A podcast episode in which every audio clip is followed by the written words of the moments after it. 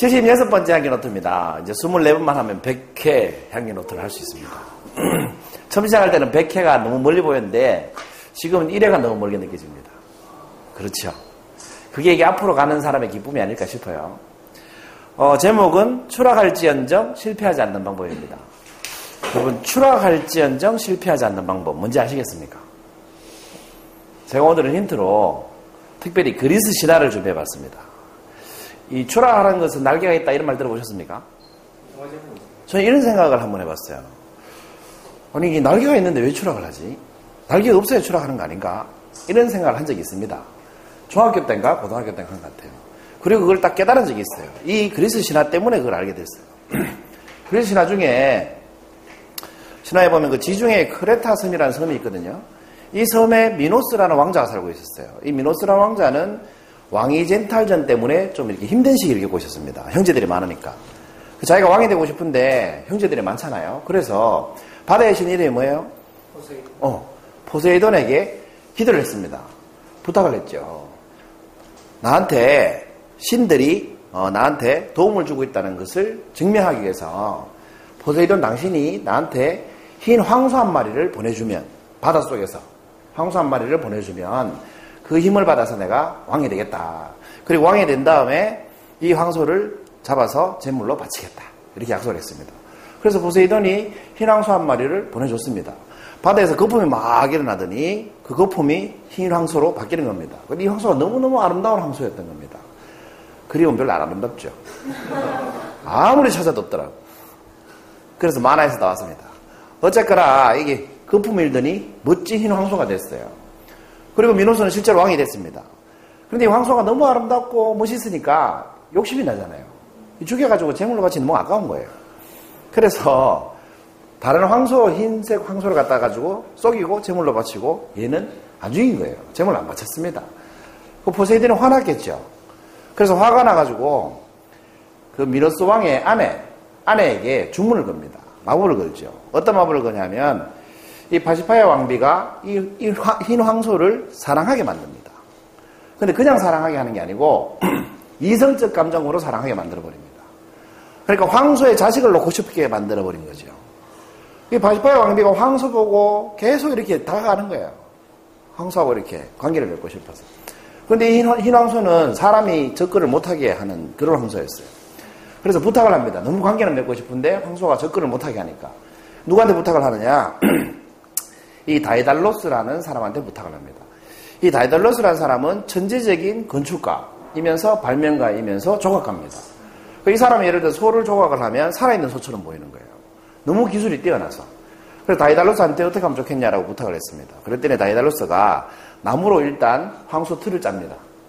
그 다음에 암소, 암소 틀을 짭니다. 그리고 그 암소 가죽, 소가죽을 씌웁니다. 그 겉보기에는 완전 진짜 암소 같이 보이게 만든 거죠. 그리고는 보시는 그림처럼 그 뱃속에 들어가게 만듭니다. 이 왕비. 그 왕비가 들어갔어요. 들어가고 이제 딱 문을 닫으니까 진짜 암소처럼 보이는 거예요.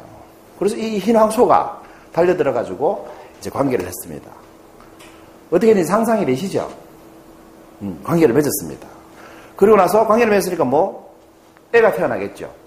근데 아이를 낳는데 그 아이가 이런 모습으로 태어났습니다. 미노타우루스라고.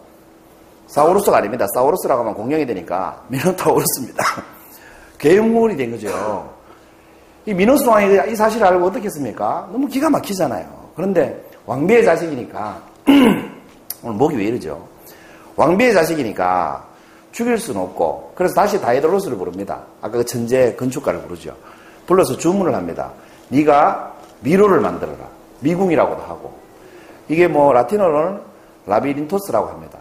미궁이란 말이 여기서 처음 생겼습니다. 우리가 지금 쓰는 미궁이라는 말이. 그래서 미궁을 만드는데 한 번 들어가면 절대로 빠져나올 수 없는 그런 건물을 만들어라. 라고 주문을 한 거죠. 그래서 다이달로스가 이 미궁을 만들게 됐습니다. 그리고 이 미궁 안에다가 방금 그 괴물 자식을 넣어놨습니다. 근데 이 괴물 자식은 고기를 먹는데 사람 고기만 먹습니다. 그러니까 어떻게 해요? 사람을 넣어줘야 되잖아요. 그래서 이 미궁에 들어가 있는 이 괴물 자식이 사람을 넣어주면 여자를 넣어주면 이제 성행위를 하고 그 다음에 잡아먹고 뭐 이런 식으로 하는 거예요. 그럼 자기 나라 백성을 넣을 수가 없잖아. 그래서 미노스 왕이 그 옆나라 아테네에 아테네를 정복한 다음에 아테네에다가 1년에 소년 7명, 소녀 7명을 바치라고 합니다. 그 매년 14명을 바치라고 하죠, 제물로. 그리고 이 제물을 갖다가 미궁에다 넣어줍니다. 한번 들어가면 못 나오니까 전부 다 뭡니까? 그 괴물 자식에게 먹히거나 당하거나 뭐 이렇게 되는 거예요. 그래서 아테네에 왕자가 있었는데 이 왕자가 이 소식을 듣고 나니까 너무 화가 나잖아요. 그래서 이 어, 괴물을 잡아야 되겠다. 내가 죽여야 되겠다. 하고 그 왕자 이름이 테세우스 왕자입니다. 그 잡혀가는 일곱 명 소년 중에 한 명으로 위장을 해서 잡혀갑니다. 일부러. 잡으려고. 잡혀가는데 이 아리아드네라는 공주가 있어요. 미노스 왕의 딸입니다. 그런데 이 테세우스를 보고 뿅 간 거예요. 첫눈에 반해버렸습니다. 그 사람이 죽게 내버려 둘 수가 없잖아요. 사랑에 빠져버렸으니까. 그래서 이 아, 아리아드네도 다이달로스를 찾아갑니다. 어떻게 하면 테세우스가 어? 미노타우로스를 죽이고 빠져나올 수 있겠느냐 도와달라 부탁합니다. 그래 다이달로스가 또 도와주죠. 어떻게 하냐면 끈 보이십니까 끈? 끈이 보이죠? 끈을 입구에 묶어놓고 들어가라고 끈을 주고 그 다음에 다이달로스가 가르쳐준 이제 칼을 줍니다. 그리고 급소가 어딘지도 알려주죠. 그리고 테세우스가 들어가서 결국은 미노타우로스를 죽입니다. 이걸 이제 미노 미노스 왕이 알게 되겠죠. 알게 되니까 너무 화가 나잖아요.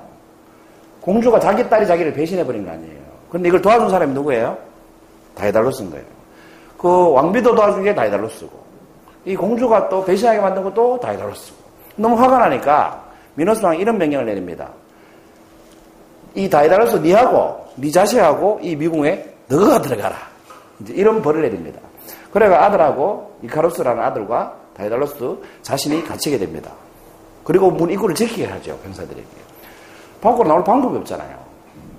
그래서 다이달로스는 거의 천재 발명가였기 때문에 어, 밀랍으로 날개를 만들기 시작합니다.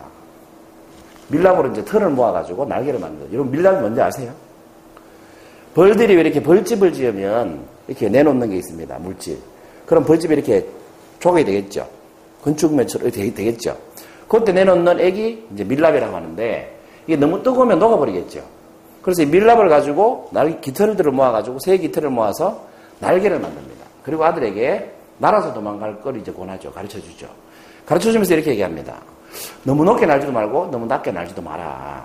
왜냐하면 너무 높게 날면 이 태양열 때문에 날개가 녹아서 떨어질 거다. 너무 낮게 날면 수분이 올라와서 습기 때문에 날 수가 없다. 그러니까 적당한 높이로 날아라라고 합니다. 근데 이 이카로스는 막 혈기왕성한 이 젊은 청년이다 보니까 어때요? 나니까 너무 좋잖아요.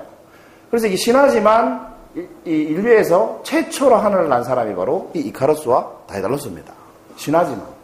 그 최초로 하늘을 날았으니까 너무 기분이 좋겠죠. 그래서 이카로스가 욕심을 내서 결국은 태양 가까이 하늘 높이 날다가 떨어져서 죽고 맙니다. 여기까지가 그래서 신화입니다. 그래서 이 이야기에서 추락하는 것은 뭐예요? 이카루스가 추락했죠? 그렇지 뭐가 있었습니까? 날개가 있었지 않습니까? 그죠? 자, 이 이야기에서 왜 날개가 있는가, 있는데 추락할까? 라는 질문에 대한 답을 얻었습니다. 왜 날개가 있는데 추락했을까요? 추락하는 것은 날개가 있다. 이 말이 왜 맞는 말일까요? 표정을 보니까 네가 해라. 이런 표정이 나오죠. 추락하는 것은 왜 날개가 있냐면 만약에 날개가 없다면 만약에 날개가 없다면 추락조차 할 수가 없기 때문에 그렇습니다. 날아야 추락할 거 아닙니까? 그렇죠? 그래서 날개가 없으면 아예 추락할 일이 없습니다. 무슨 말인지 아시겠죠? 여러분 살면서 망신당할 일이 없다는 건 뭐예요? 날아본 적이 없다는 뜻이에요. 그렇지 않습니까?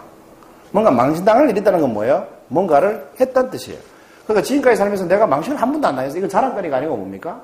내가 나태하게 살고 있다는 뜻입니다. 그런 교훈을 주고 있죠.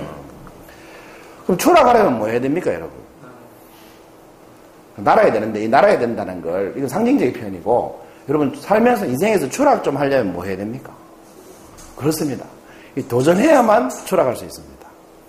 그래서 여러분, 원하는 게 있으면, 일단 도전을 해야 되죠. 그 도전을 하다 보면 추락하거나 실패하거나 둘 중에 하나입니다. 근데 제가 지금 말씀드리는 건 뭐예요? 도전을 하면 추락한다라고 했습니다. 그러면 오늘의 질문, 추락할지언정 실패하지 않는 방법을 했습니다. 추락하고 실패하고 뭐가 다를까요?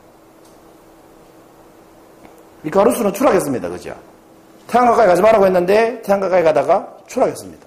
실패한 게 아니에요. 이거 추락한 거예요. 그럼 추락과 실패는 뭐가 다를까요? 헷갈리시죠? 제 경험을 하나 얘기해 드릴까요? 절대로 포기하지 않는 겁니다. 그러니까 실패는 뭐냐? 포기하면 실패하는 겁니다. 추락은 뭡니까? 도전했는데 안 이루어진 거죠. 그렇지만 포기하진 않았죠. 이건 과정인 겁니다. 추락은 내가 원하는 길을 가는 과정인 거고, 가다 보면 추락하게 돼 있잖아요. 실패는 뭐냐? 그걸 포기한 겁니다. 그럼 실패하게 되는 겁니다. 그래서 여러분 실패를 하려면 반드시 해야 되는 게 뭐냐? 바로 포기라는 겁니다. 포기하지 않으면 뭐예요? 과정이죠. 여러분 강의를 배우려고 오시는데 강사가 되기를 포기하면 뭐예요? 강사 되는 거 실패한 거죠. 근데 강사가 되기를 포기 안 하면 어떻게 돼요? 강사가 되기 위한 과정에 있는 거죠. 말을 잘하고 싶어서 왔는데 말 잘하기를 포기하면 어떻게 돼요? 말 잘하기 실패한 거예요. 오늘 말 잘하기 얘기하시는데. 근데 이 말하기를 포기하지 않으면 어떻게 돼요? 그거는 과정에 있는 겁니다. 그 과정에서는 어떻습니까? 수많은 추락을 겪어야 된다는 거죠. 여러분 빙벽 해보신 적 있습니까? 저는 스무 살 때 빙벽도 해보고 암벽도 해봤습니다. 뭔지는 아시죠? 빙벽, 암벽이. 빙벽은 폭포를 얻는 걸 타고 올라가는 거고 암벽은 바위로 올라가는 겁니다. 이 암벽 등반을 하다가 빙벽 등반을 하다가 두, 어, 두 경험에서 모두 제가 추락을 해봤습니다. 그러니까 내 힘으로 올라가는 거예요. 이게 로프줄을 걸고 올라가지만 로프를 당기지 않으면 내 힘으로 올라가야 되잖아요. 그내 힘으로 올라가는 거예요. 올라가다 보면 이 팔에 지가 나고 발가락에 지가 나고 이래서 거의 포기하고 싶을 때가 정말 많습니다. 포기하면 어떻게 돼요? 이제 텐션이라고 그러면 밑에서 줄을 팽팽하게 당겨줍니다. 그럼 팔을 놓고 이렇게 포기하고 내려오는 거죠. 줄 타고 내려오는 거예요. 근데 포기를 안 하면 어떻게 되느냐? 그건 계속 올라가는 겁니다. 근데 올라가다 보면 힘이 빠지는 거 어때요? 떨어집니다. 제가 두 번 떨어져 봤습니다. 빙병하다 떨어져 봤는데, 이, 이 뭡니까? 얼음에 찍는 걸 도끼같이 생긴 거, 이걸 비켈이라고 해요. 그럼 사람이 이렇게 빙벽이든 암벽이든 올라가다 떨어지면, 이렇게 떨어질 것 같아요? 이렇게 떨어질 것 같아요? 이렇게 올라가잖아, 이렇게. 머리가 여기 있으면 이렇게 올라가잖아요? 떨어지면 이렇게 떨어질 것 같아요? 이렇게 떨어질 것 같아요? 얼핏 생각하면 이렇게 떨어질 것 같지만, 이렇게 떨어집니다. 그리고 머리가 무겁기 때문에 항상 머리부터 땅에 박습니다. 그래서 즉사하는 경우가 많습니다. 특히 이렇게 비켈 같은 경우에는, 빙벽 같은 경우는 한쪽 도끼를 꼽아놓고, 다른 비켈을 꼽잖아요. 꼽으려고 휘두르는데 이게 빠져버리면 어떻게 돼요? 뒤로 훅 날아버립니다. 그러자 한 5m 이상 떨어져 봤어요. 올라가다가. 10몇 예, m 올라가서 5m 이상 떨어져 봤어요. 기분 끝내줍니다. 죽는 줄 알았습니다. 그런 게 뭐예요? 추락입니다. 근데 20m 올라가야 데가 10m 올라가고 겁나잖아요. 그럼 포기하면 어떻게 돼요? 줄 타고 그냥 내려오는 겁니다. 이건 뭐예요? 실패한 겁니다. 근데 5m 떨어졌지만 추락했지만 또 기어 올라가는 거예요. 20m 갈 때까지. 이건 뭡니까? 추락은 했지만 실패한 건 아닌 겁니다. 그러니까 여러분 누구나 자기 삶의 목표가 있고 원하는 자기 수준이 있죠. 그 수준에 도달하지 못했다고 해서 아직 실패한 건 아닙니다. 왜? 추락은 얼마든지 해도 되니까. 그런데 내가 포기하는 순간 어떻게 돼요? 실패하게 되는 겁니다. 그래서 여러분 오늘 드리고 싶은 말씀의 핵심은 제목이 뭐였습니까? 추락할지언정 실패하지 않는 방법. 방법이 뭐예요? 포기하지 않는 겁니다. 포기하지 않는 겁니다. 그래서 여러분 추락할지언정 실패하지 않는 인생을 사시기 바랍니다. 76번째 강의는 어땠습니다. 감사합니다.